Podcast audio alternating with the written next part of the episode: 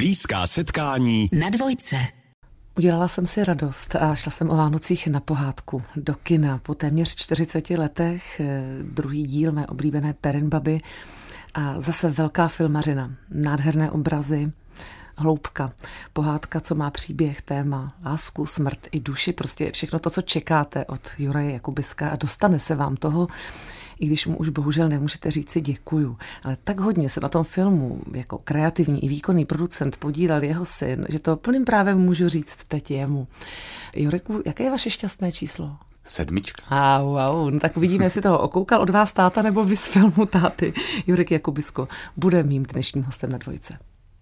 Já myslím, že na úvod našeho blízkého setkání s Jurekem Jakubiskem si musíme vyjasnit něco, na co je Jurek zvyklý. Takže začneme. Hezké dopoledne. Hezké dopoledne. Jureku, pojďme si říct, jak vás mám uvádět. Já mám vždycky stručně říct, čím je můj host. Jo? A my víme, už jsme si říkali, vy jste kreativní producent filmu Perinbaba dva světy. Byl jste toho i výkonný producent, aspoň to bylo v titulcích. Máte bakaláře z filozofie, studoval jste nová média. Jak se stručně říká lidem, co studovali nová média, nebo jak vás můžu představovat? Výkonný producent bude stačit? To bude stačit, samozřejmě. Dobře. Tady teď jsem jako výkonný producent. Dobře, tady teď jste jako výkonný producent a možná, protože to je blízké setkání, si to rozšíříme na to, čím vším ještě jste. Když už jsme si řekli o tom šťastném čísle, o té sedmičce, máte dobrá čísla teď takzvaně u filmu? Jak vy jako výkonný producent a kreativní producent sledujete tohle? To přece musíte trošku sledovat, ty koláče sledovanosti. Jistě, že to sledujeme, je tam vždycky jakoby nějaký, řekněme, nějaká mezera, protože nemáte reálná čísla, není to jako v digitální distribuci, kde vidíte, kdo na co kouká a máte všechny metriky o uživateli. Ale to se týká čísla na Slovensku, čísla jsou dobrá, nadprůměrná, v Čechách je to trošku horší, ale věřím, že časem se to zlepší. Tak ona vždycky Perinbaba byla vlastně typickou slovenskou vánoční pohádkou. Je to tak? Jako, jako víc na Slovensku než u nás, ne? Ano, přirozeně. Ano, tady vlastně de facto od rozdělení Československa se tento film vysílal minimálně na českých obrazovkách a vlastně na Slovensku je to de facto slovenské Tři oříšky pro Popelku. Ano, ano. Každé Vánoce běží v televizi a lidé už přes třicet let, skoro čtyřicet let, si vlastně tuto pohádku vychutnávají. No, vy jste zvyklí, že to se vlastně měří podle vás, protože vy jste byl přesně v bříšku u maminky, když se první Perinbaba dělala. Je to tak? Vy jste, vy jste měřitelný Perinbabou. Já jsem se narodil těsně před premiérou. Těsně před premiérou. Takže během té tvorby. Určitě, určitě. Takže je to takový, jakoby je to můj, moje srdcová záležitost, tato pohádka. A já jsem rád, že táta se odhodlal natočit pokračování, které vlastně, i když lidé někteří očekávali retropohádku, že to bude vlastně Perinbaba, vlastně pokračování toho příběhu. A já jsem rád, že se rozhodl nakonec tomu, že se pokusí převyprávět nové generaci, udělat vlastně druhou kultovní Perinbabu no. pro tu novou generaci. To já myslím, a... že to samo povedlo. Že to, že to přesahuje jako do dneška a přitom se to zachovává jako jeho poetiku. Je, v tom je tam, samozřejmě je pravda, že film je trošku akčnější v porovnání s prvním filmem, je prostě dynamičtější, rychlejší, ale to je taky dáno tou dobou, protože mladá generace žije v shonu, žije vlastně, řekněme, taky v paralele dvou světů. Máme digitální svět a reální svět. No vy sám se v něm takhle pracovně vlastně ale jako pohybujete, ano. ne? Vy sám jste toho, řekněme, jako příkladem. No, příkladem člověka, je součástí, který ano, vlastně ano. se to musí pohybovat na profesionální úrovni. No, protože jste synem filmaře, ale vlastně hodně děláte do nových médií a digitálních, přesně ne? Přesně tak. Já jsem se vlastně i na univerzitě specializoval na takzvanou transmedialitu, což je vyprávění příběhu skrze různé mediální platformy.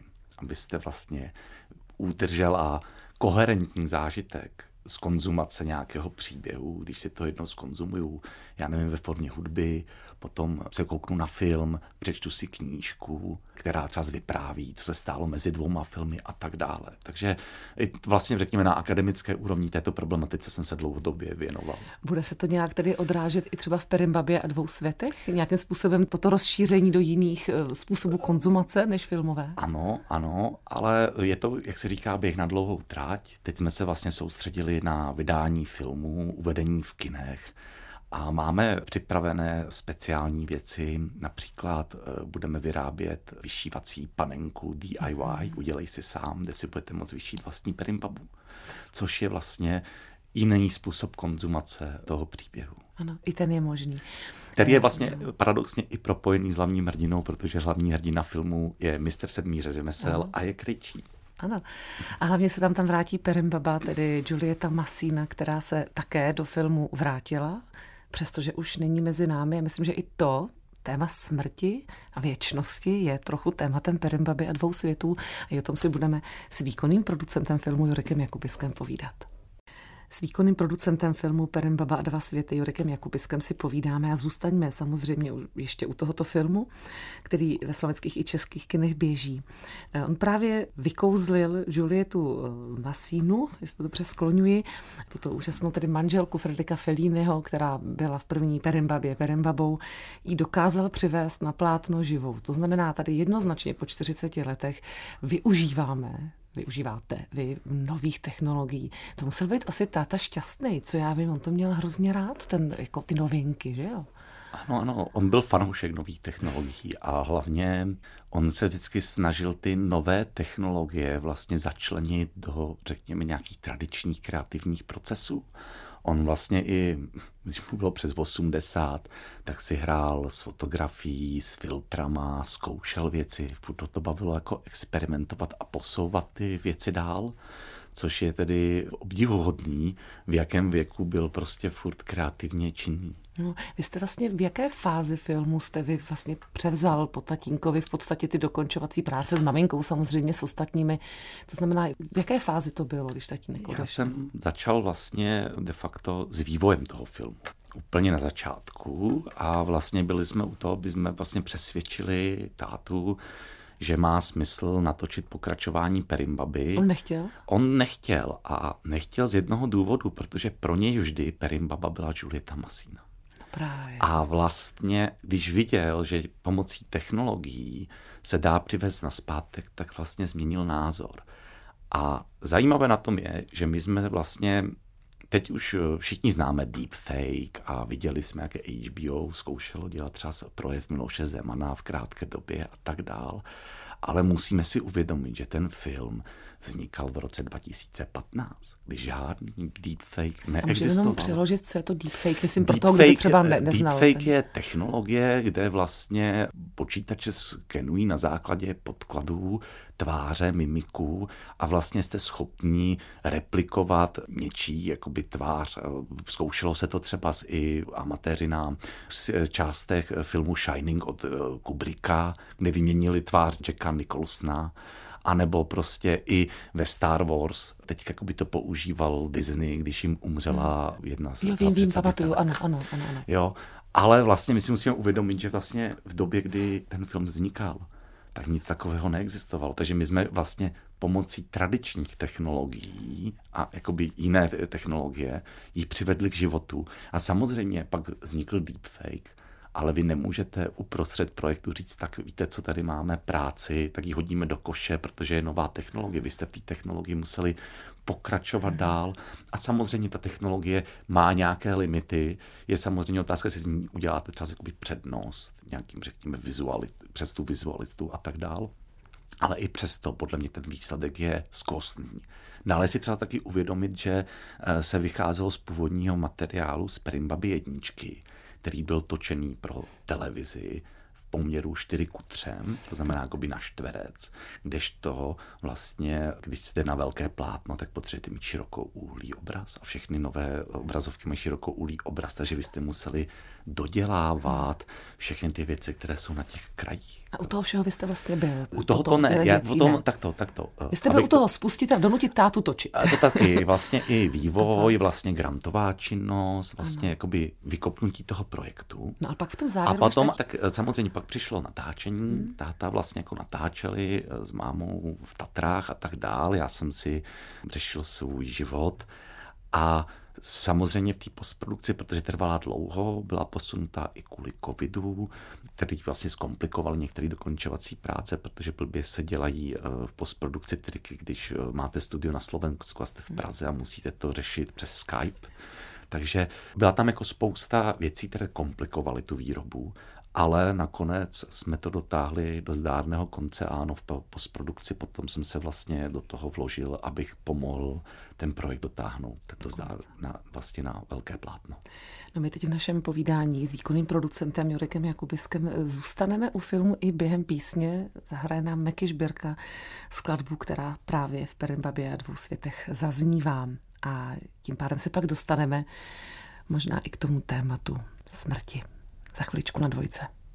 Nám právě zazněl Meky Žbirka, píseň slovenská s takovým názvem a píseň, která je součástí filmu Perinbaba a dva světy. Potom si povídáme s Jurekem Jakubiskem. Jureku, nepletu se, že to je jedna z posledních, či poslední Mekyho píseň? Nebo patří do závěru jeho práce? Ano, patří. Je to jedna z posledních, tak to nemůžu mluvit, nemám úplně zmapovanou jeho tvorbu, ale je to jeden z posledních jako videoklipů, který měl velký zásah určitě.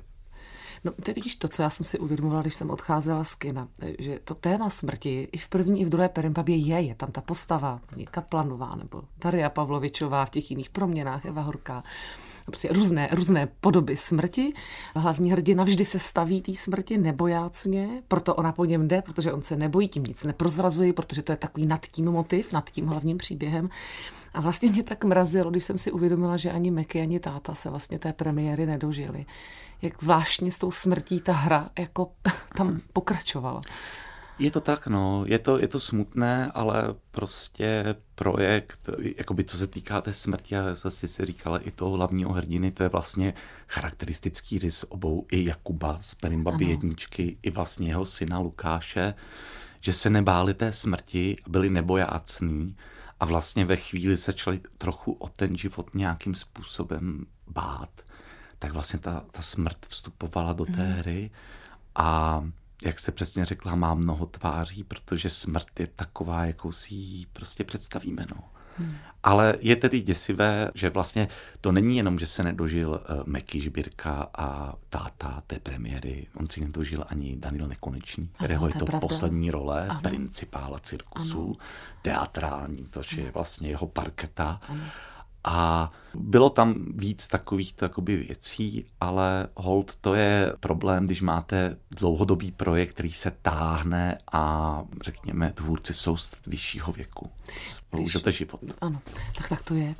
Když vy sám jste právě stojíte i jako ten, kdo prezentuje, prostě výkonný producent, nejen, že tam je, ale že to i posílá do světa, tak jaký byl táta v tomhle smyslu, jaksi mediálně zdatný? Když pustil film do světa, už se jako stahoval, bylo mu to jedno, nebo šel na premiéru a, a byl focen a dělal by rozhovory. Jak by to vypadalo, kdyby tady táta byl v rámci propagace, pé éru filmu třeba? No tak táta by určitě, on miloval rozhovory, vlastně novináři rádi s ním dělali rozhovory, ne filmoví kritici, ale normální novináři.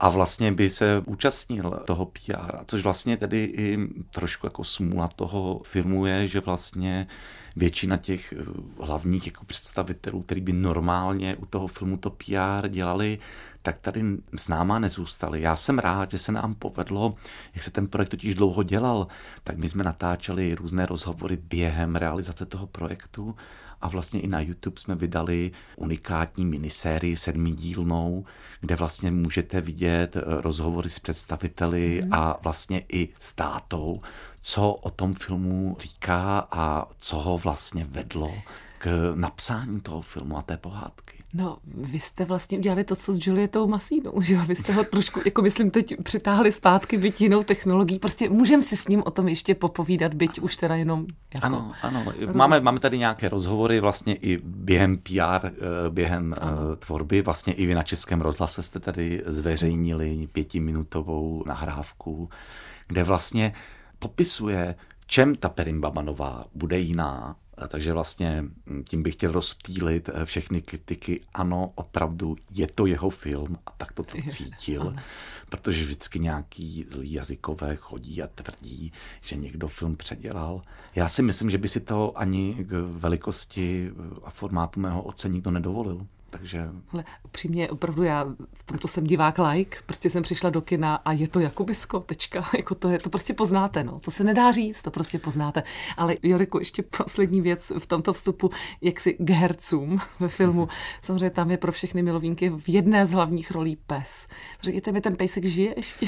No, ten tam taky, je to čubička, je to Kačenka. Ale, ale to jsem četla v titulcích Kačenka, ale hraje kluka, že jo? Ano, ucha, hraje ucho, kluka na ouška. Černé ucho nebo ouško. Ano, ano. A samozřejmě měli jsme napsat strašně komplikovaný casting, to máme taky na YouTube zdokumentováno, když jsme ho v roce dva tisíce, asi šestnáct nebo patnáct nakástovali a objevili, protože táta nechtěl nějakého velkého psa, chtěl takového nějakého outsidera psa, mm-hmm. aby vlastně... Jako ten Lukáš trošku. Jako ten Lukáš, no, aby jasně, to byl takový trošku jako outsider, takový rošťák, který vlastně se nějakým způsobem je průvodcem mm. toho Lukáše po tom světě. A...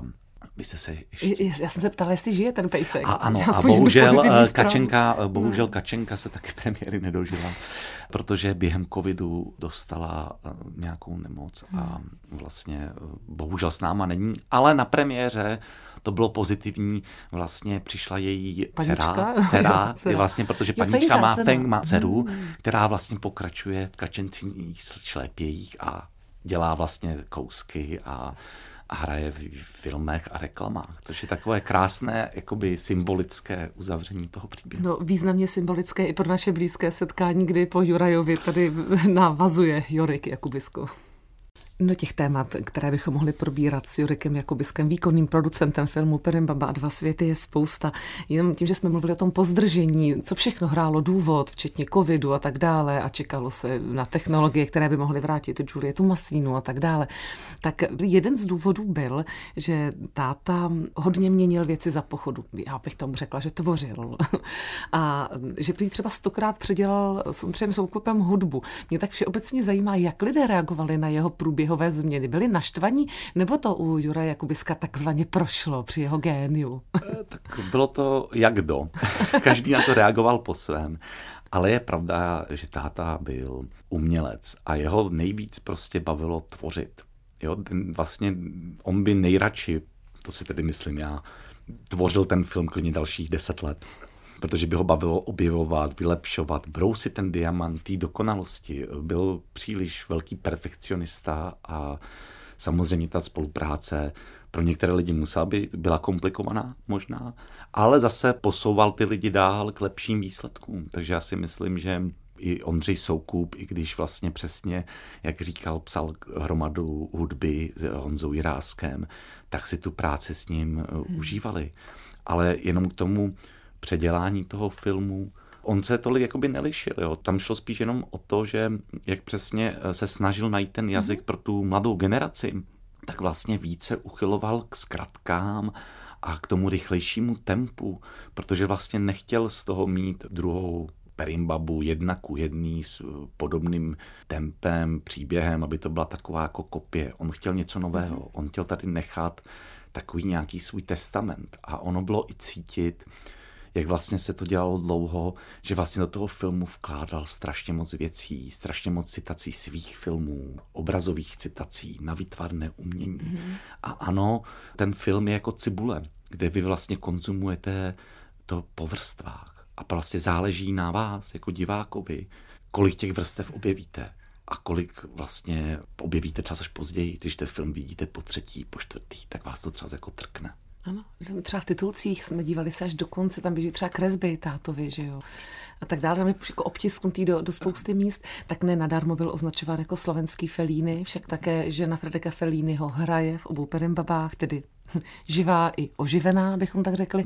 Oni byli přátelé, ne? Pokud jsem dobře slyšela, i vy jste, jak si teda se toho dotkl, jako zaznamenal, to myslím teď jako soukromně jako dítě? Určitě, tak to Federico Fellini ho nazýval vlastním bratrem. A to jako tedy nejenom v soukromí, ale vlastně to je zachyceno i v různých dokumentech a tak dál, kde vlastně o Jurajovi navštěvovali mluvili. Se, jako... Navštěvovali se v rámci vlastně tvorby, měli se rádi, byli přátelé. Já mám vlastně od Giulietty Masiny nakreslený obraz, když jsem byl jako malý. Takový, Ona také mít. malovala? Ona malovala, ale byla to taková jako jiná kresba, taková jakoby dětská, stylizovaná. Takže mám třeba jakoby od ní obraz, když jsem se narodil, kde mě zobrazila jako bubeníka Červeného kříže, což byl krátký film Juraje pro UNICEF, který je, tak někdo může vygooglit na YouTube, a byl to experimentální film. To je hezký. Ale vy také jste se v tomto směru potatil, co jsem slyšela. Vy jste také prý krásně kreslil a maloval, nebo jistě doteď, nevím, jestli to děláte aktivně. No, tak slyšela jsem to. Tak já si to nemyslím, jako takto. Já jsem dělal grafiku, linority, suchou jehlu, když jsem byl na základní škole. Ale víte, tak když doma máte umělce světového formátu, tak vlastně víte, že nebudete nikdy dobrý tak jako on. Tak vlastně jsem to měl jako hobby. Ale nikdy jsem jako neplánoval, že budu malovat obrazy hmm. nebo že ze mě bude umělec. Říká můj dnešní host, výkonný producent Juraj Jakubisko. Tak je to, je to hezké, že výkonný producent filmu Perinbaba dva světy, Juraj Jakubisko, je skromný a, a o svých linoritech a grafikách mluví jaksi ve srovnání s tatínkem s takovou pokorou, ale já jsem slyšela, že jste toho spoustu dělal, jaksi, že ten gen tatínkův se tam objevoval, že jste dělal skvělou keramiku, že jste modeloval zvířata, že jste hrál báječně na klavír. A v Cambridge, nebo kde jste to hrál na saxofon? No, v Cambridge, no, jsem si vydělával no, na ulici, ale no, tak, tak to bylo. No tak povídejte, pojďme taky o vás trošku. Joriku, to je tady samá digitál, digitál. Tak byste hrál na ulici na ságo. No a tak to ještě si mi bylo osmnáct let. No a co, tom, co to mění?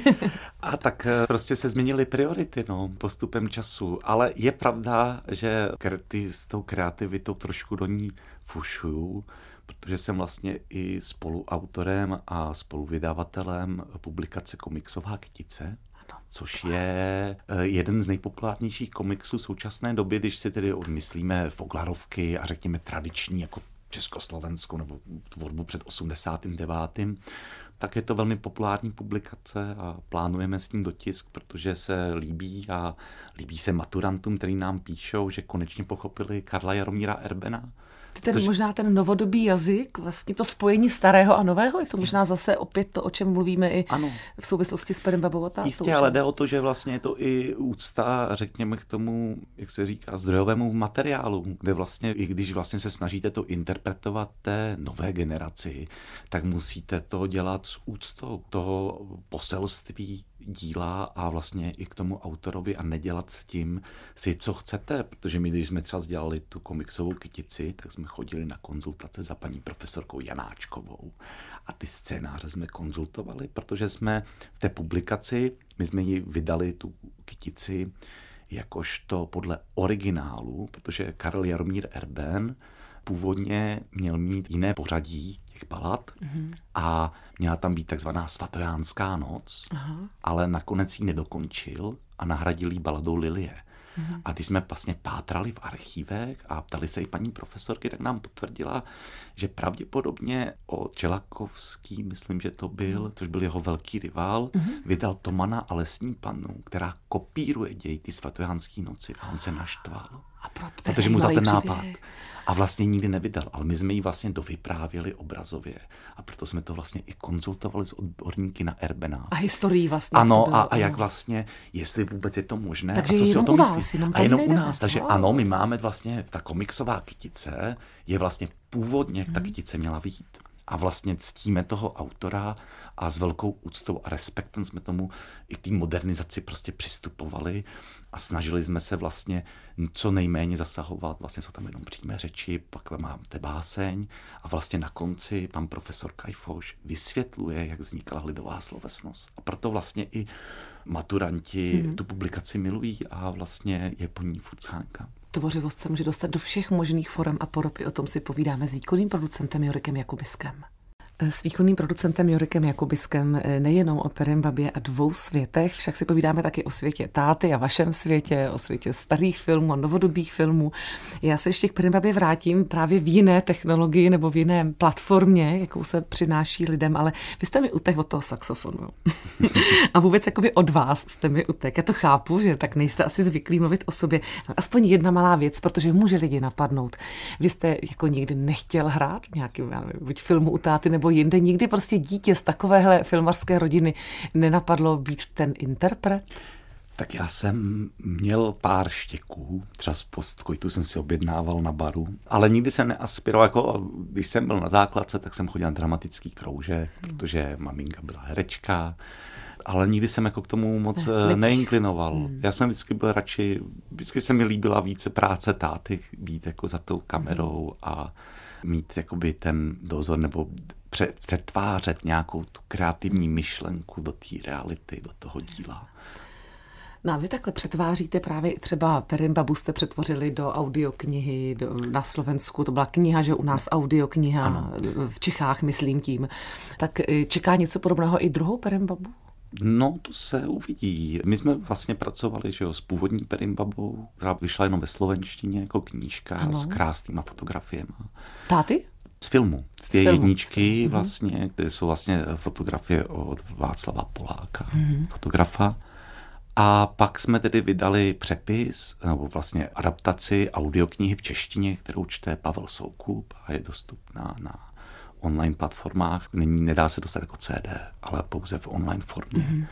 A v té audioknize hraje samozřejmě hudba Petra Hapky, která vlastně navozuje ten retro zážitek, řekněme, z té původní Perinbaby. Ano, tak já předpokládám, Juriku, že vy jste asi stále ještě teď namočen jaksi v tématu té Perinbaby, nebo už pracujete na něčem jiném, nebo spíš tancujete kolem toho?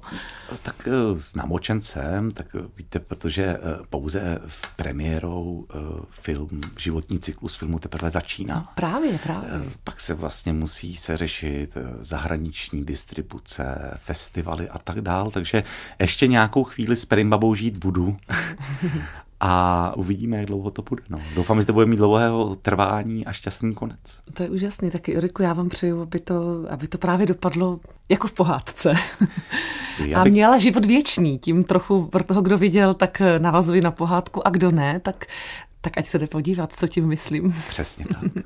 Moc vám děkuji za vaši návštěvu, ať se vám ve všem daří. Já děkuji za pozvání. Děkuji a samozřejmě vás zvuk poslechu po víkendu. Blízká setkání opět od pondělka. Mým hostem bude profesor Tomáš Kozák, přednosta hematologické kliniky na Vinohradech. Mějte se krásně, hezký den.